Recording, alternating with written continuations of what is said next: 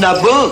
Όχι, να μην πεις. Να, να, καλώ στην καινούργια πελατεία μας. Εγώ δεν είμαι πελατεία, είμαι ο Λούλης. Σε γνωρίσατε, σε Ναι, γνωρίσατε. μπράβο. Και τι θέλετε, κύριε Λούλη, τη φανίτσα. Να, Αντανάσα. όπα, όπα. Καλώ το Λούλη, το λουλάκι μας.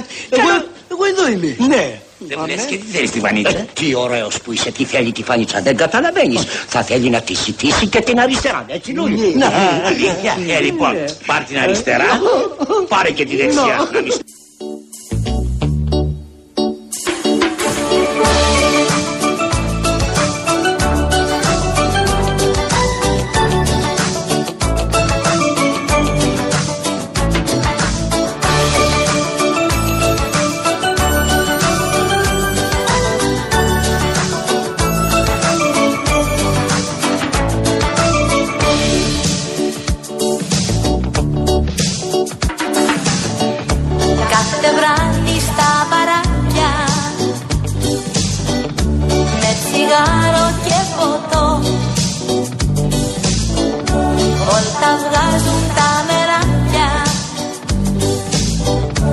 Γλυκό τραγουδάκι μου, θύμισες στα παιδικά μου χρόνια. Κορίτσια, ξενυχτούσες κι εσύ, ε. Με τα κορίτσια πάντα.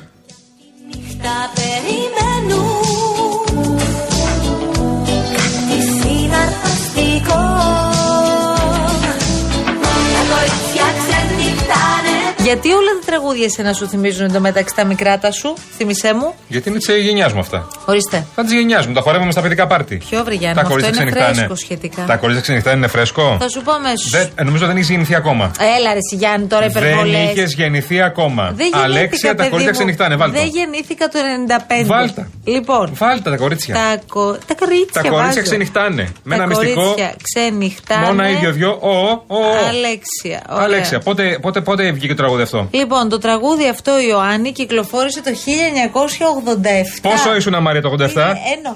Α, ωραία. Πάμε παρακάτω τώρα. Μες στη νύχτα το χειρεύουν Εγώ πήγαινα στα παιδικά πάρτι και χόρευαμε. ε, ε, πι- πίστευα ότι είναι 90s ρε παιδί Τι μου. 90s, Και ρε. 90s μπόλικο Ακούγεται δηλαδή. 40 χρόνια 95. ευχάριστα, το έχουμε χορέψει όλοι σε μπαρ, σε κλαμπ, σε πάρτι. Εννοείται. Αλλά σου λέω, εμείς τα ακούγαμε ως φρέσκο τραγούδι τότε. Τα κορίτσια Ναι. ξενυχτάνε. Να σου πω κάτι, έχεις παρακολουθήσει καθόλου την υπόθεση Τζολί; Δυστυχώς δεν έχω προλάβει. Ε, ε, Είμαστε στην ίδια χώρα για άλλη μια φορά. Ναι. Και δεν έχουμε συναντηθεί. Η αλήθεια είναι ότι κυκλοφορούν πάρα πολλές φωτογραφίες από τα γυρίσματα ε, που αυτή τη στιγμή πραγματοποιούνται για την ταινία για τη ζωή της Μαρία Κάλλας. Ε, Στο Κατάκολλο. υπα- στο κατάκολο όλα Γεια αυτά. σας. Ηλίας. Και, και η αλήθεια είναι ότι ε, δεν έχει πάρει πάρα πολλά έτσι, ε, θριαμβευτικά σχόλια για την εμφάνισή Από της. ποιους, Μαρία; Είναι αυτός στο Twitter. Α, στο Twitter. Ναι, ότι δεν μοιάζει πάρα πολύ ρε παιδί μου, με Δηλαδή- την Ελληνίδα Σοπράνο.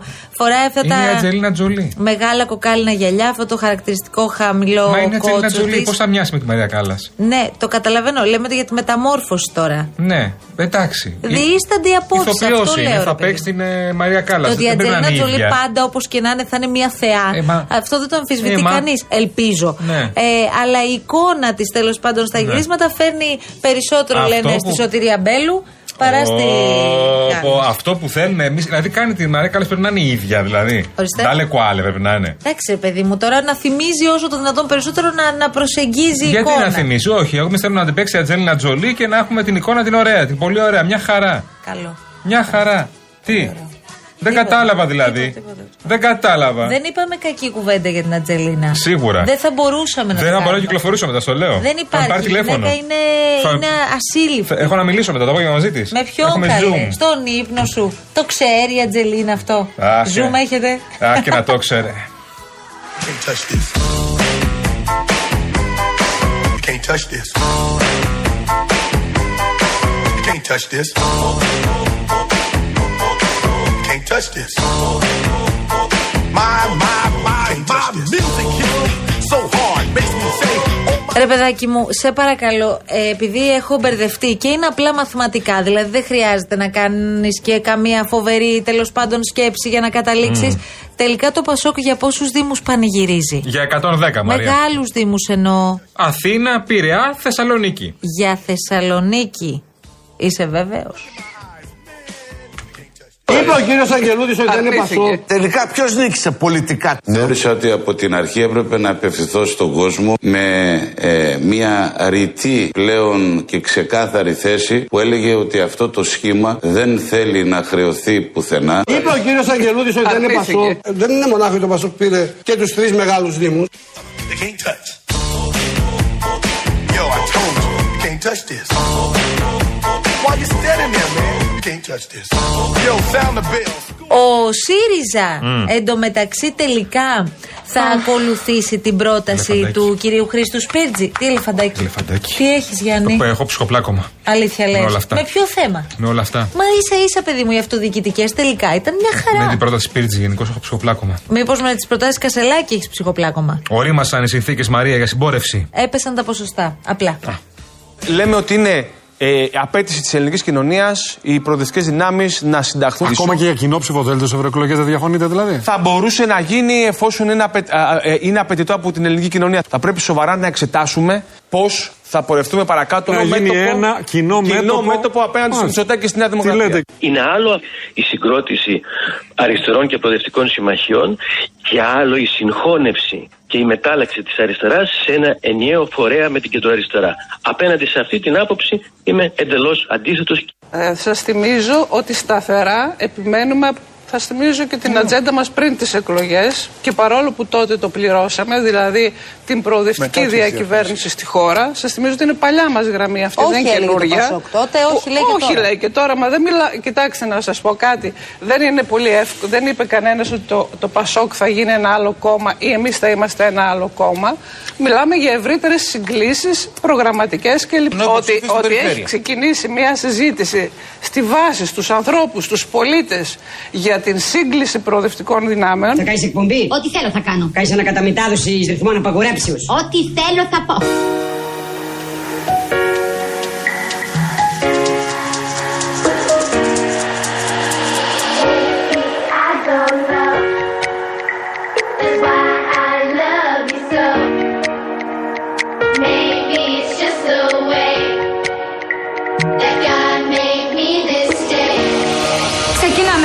Εκπομπή μαζί. Και τι είδους εκπομπή θα είναι αυτή; Με καλεσμένους. Και ποιος θα έρθει; Ηθοποιοί, τραγουδιστές, πολιτικοί.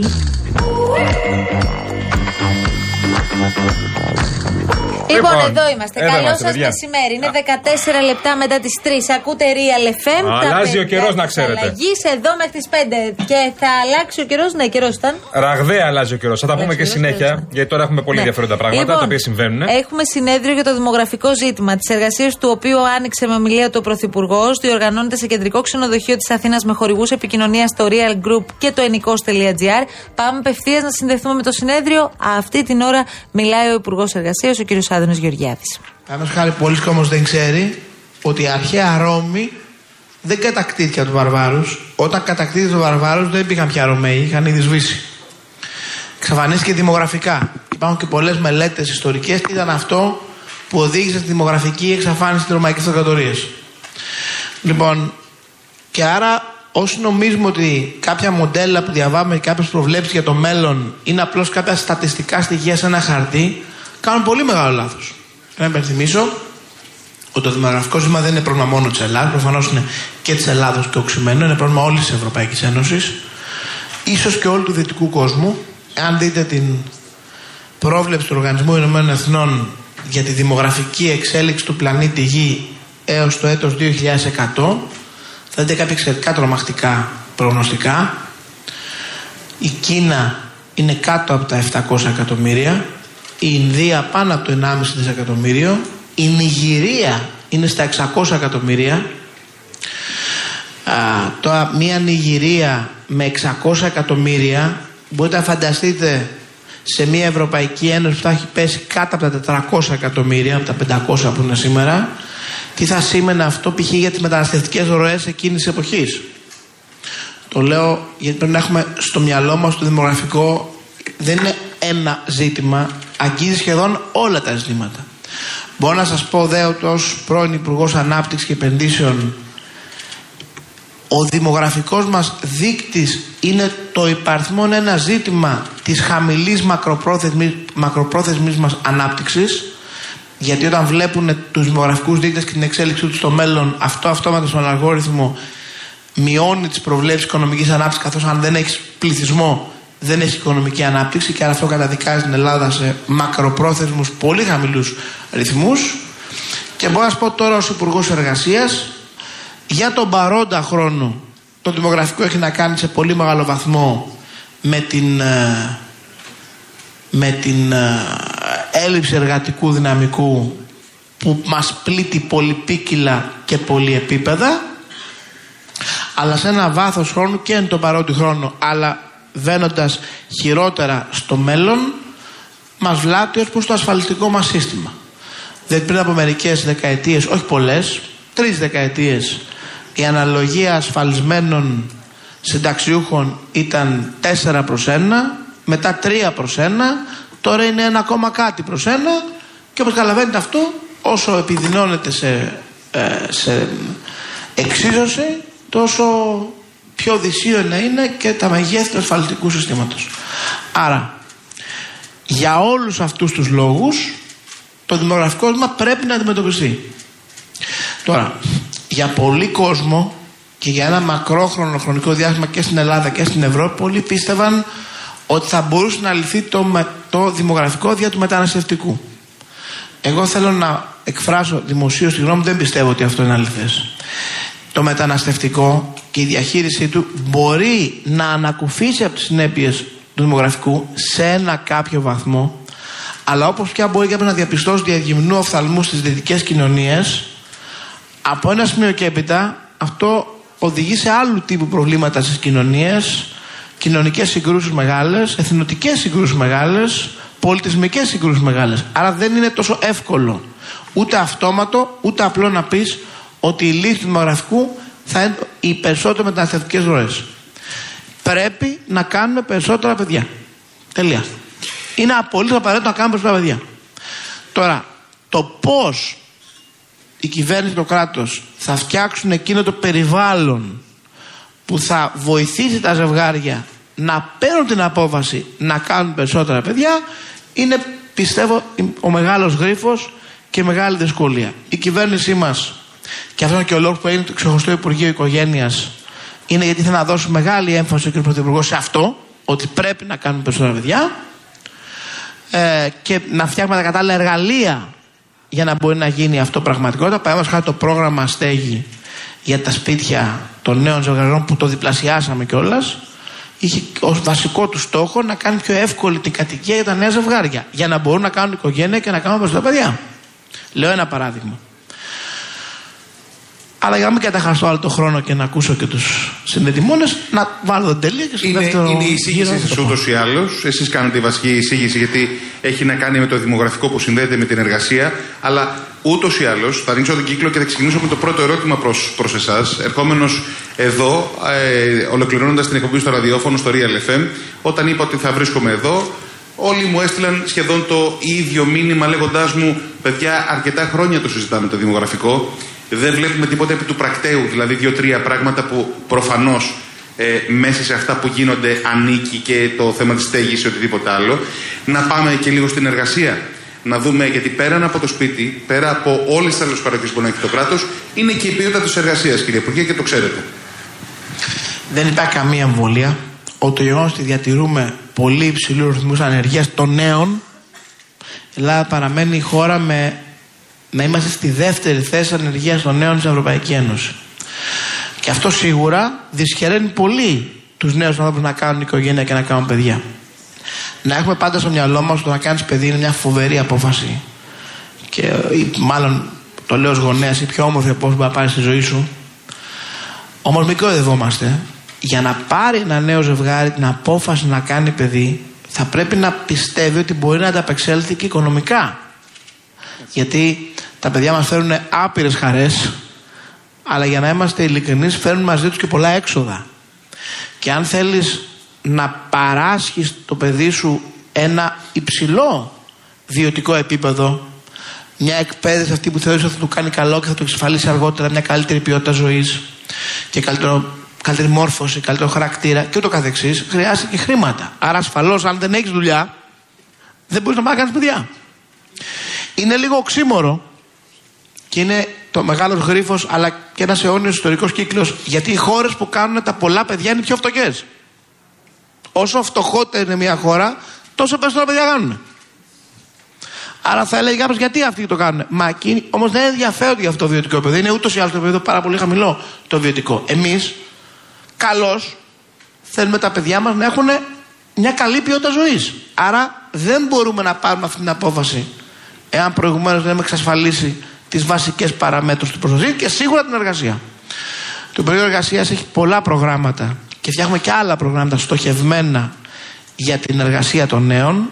Κεντρικό μας, κεντρικό μας πολιτικός στόχος και στο ΝΕΣΠΑ και στο Ταμείο Ανάκαμψης είναι αυτό. Σήμερα το πρωί ήμουν στον αγιασμό μιας πολύ ωραίας σχολής ΕΠΑΣ στο Γαλάτσι που παρέχει τεχνικές δεξιότητες σε παιδιά, νέους, αμαία στην ξυλουργική, στην ε, ε, ατοκλασία, στην ε, ε, ζωγραφική, στα γεωγραφία κλπ. Ακριβώς για να μπορούν και αυτά τα παιδιά να βρουν δουλειά, γιατί και αυτά είναι δικά μας παιδιά που θέλουμε να βρουν δουλειά.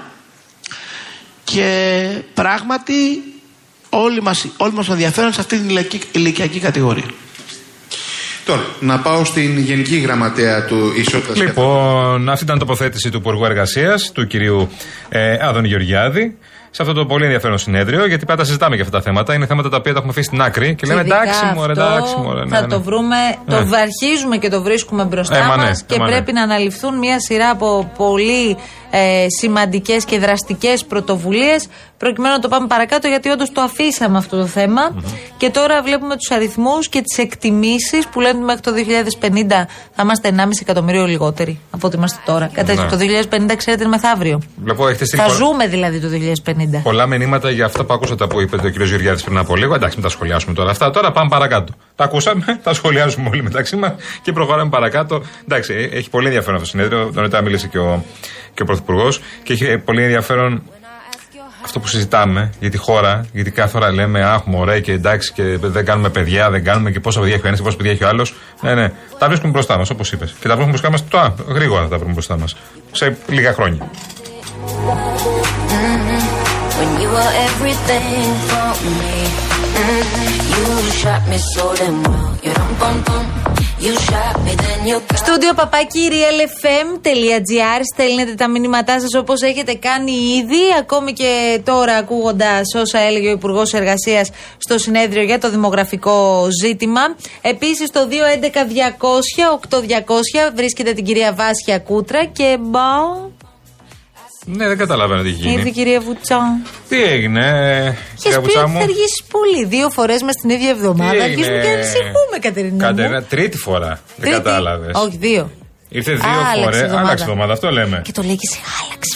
Ήρθες δύο την Μην λέτε περασμένη. βλακίες, άλλαξε εβδομάδα. Και αυτή είναι η τρίτη φορά που έρχεται. Ναι. Δεν μπορεί καλομάθεις στο τέλος. Εντάξει, δεν ξέρω. Ε, Πάντα εμείς την περιμένουμε. Εμείς θέλουμε. Αυτό έχει Σαν, σημασία. σαν τρελή την Γιάννη, θα περιμένουμε. κουρευτείς. Γιατί να κορυφθώ. Γιατί το μαλλί σου είναι σε μια κατάσταση αλλοπρόσαλη. Μου δίνει πόντους όμως. Όχι, ναι, δεν μπορώ να πω. Δεν Δείχνω έχεις και ψηλός. ανάγκη. Είσαι ψηλός έτσι κι αλλιώς. Ναι, βέβαια, Άλλο είναι το παλικάρι. πρόβλημα. Μμ. Βλέπω αυτά, τα τρι- Τσολιάς. αυτά τα τριχάκια εύζωνας. Ναι, ναι. Αυτά τα τριχάκια που πετάνε πάνω. Ναι, αυτό είναι εντάξει. Είναι Και η επιμε... φράτζα πάντα. ε, Εν τω μεταξύ, εσένα έτσι στρώνουν τα μαλλιά σου. Επιμελώς αθημέλη. Είναι σαν να, τα, σαν να είναι μόνιμα χτενισμένα. Έτσι είναι. Έτσι, είναι σαν να είμαι γεννημένος Με έτσι. φόρα συγκεκριμένη, ναι. Σαν να είμαι γεννημένος. Ναι, αυτή τη φορά τι υπάρχει. Ναι, τι να Δεν κάνουμε. είσαι δηλαδή. Είναι μια χαρά. Απλώς υπάρχουν κάποιες στούφες που πετάνε που σου λένε πήγαινε Εσύ κούρεψέ τι να με. κάνω, να πάω να πάρω τις γωνίες; Όχι, ρε παιδί Τις μου, να άκρες πας που για λέτε και στι κούρεμα. γυναίκες. Την ψαλίδα που λέτε; Βάζεις και τζέλ. Όχι ποτέ. Γιατί. Έβαζα τίποτε. πολύ μικρός. Όχι, δεν έβαζες πολύ μικρός. έβαζα Εγώ σε έχω πολύ γνωρίσει μικρός. με πάρα πολύ τζέλ. Δεν νομίζω. Ε, έβαζα πάρα πολύ τζέλ. Χριστιανέ μου πριν 6-7 χρόνια δεν έβαζες τζέλ. Ε, Παντού, δεξιά, αριστερά, πλάι, πάνω. Δεν έβαζα τζέλ. Ναι, καλά, Ε, εντάξει. Κερί, έστω. Δεν ούτε Ναι, κερί. ναι, Έχω ναι, σταματήσει τίποτα. να βάζω προϊόν, Νεράκι. προϊόν στα μαλλιά μου εδώ και Κάνεις πάρα πολλά αυτό που χρόνια. κάνουν πάρα πολλοί άντρες που πηγαίνουν στο μπάνιο και ρίχνουν νερό στα μαλλιά. Ναι, καμιά φορά. Και ναι. βγαίνουν έξω ανανεωμένοι. Ναι, εντάξει. Γιατί λίγο νερό στο πρόσωπο και στα ναι, γιατί κακό είναι. Όχι, ρε παιδί μου, ρωτάω. Δεν κατάλαβα δηλαδή. Πας Να το σακώσω στρώνεις. όλα. Το στρώνεις με νερό. Είμαι αυτός που στρώνει. Ωραία. Το μαλλί. Λοιπόν, εγώ τώρα Το θα θέλεις. ήθελα πάρα πολύ να σας πω κάτι πολύ χρήσιμο πηγαίνοντας σιγά σιγά σε διαφημίσεις που πρέπει να το γνωρίζετε. Γιατί και εμείς δεν τα γνωρίζαμε. Τώρα τα μάθαμε και πραγματικά έχουν πολύ μεγάλο ενδιαφέρον. Θα σας μιλήσω για το Cosmote Insurance Car. Το ξέρετε ότι με 5 ευρώ το μήνα μπορείτε να προστατεύσετε το αυτοκίνητό σας; Ναι, ναι, καλά ακούσατε. Μόνο από 5 ευρώ. Όσο κάνει δηλαδή μια ηλιοπροστασία ή ένα αρωματικό για το αυτοκίνητο. Μπαίνεις στο cosmoteinsurance.gr και σε 5 λεπτά με την πιο εύκολη διαδικασία ασφάλισης μπορείς να βρεις το καλύτερο και οικονομικότερο πακέτο από τις μεγαλύτερες ασφαλιστικές εταιρείες της αγοράς και με τη σιγουριά μάλιστα 24 ώρες υποστήριξης από πιστοποιημένους συμβούλους. Ακόμη και αν δεν είναι τώρα η στιγμή να ανανεώσει την ασφαλεία σου, μπε στο cosmoteinsurance.gr και θα μας τιμηθείς. Και πολύ σημαντικό, σε όποιον πάροχο και αν ανήκεις, το Cosmote Insurance είναι για όλους. You got, and I'm like, damn, yeah, dum, bum, bum. I see the satisfaction.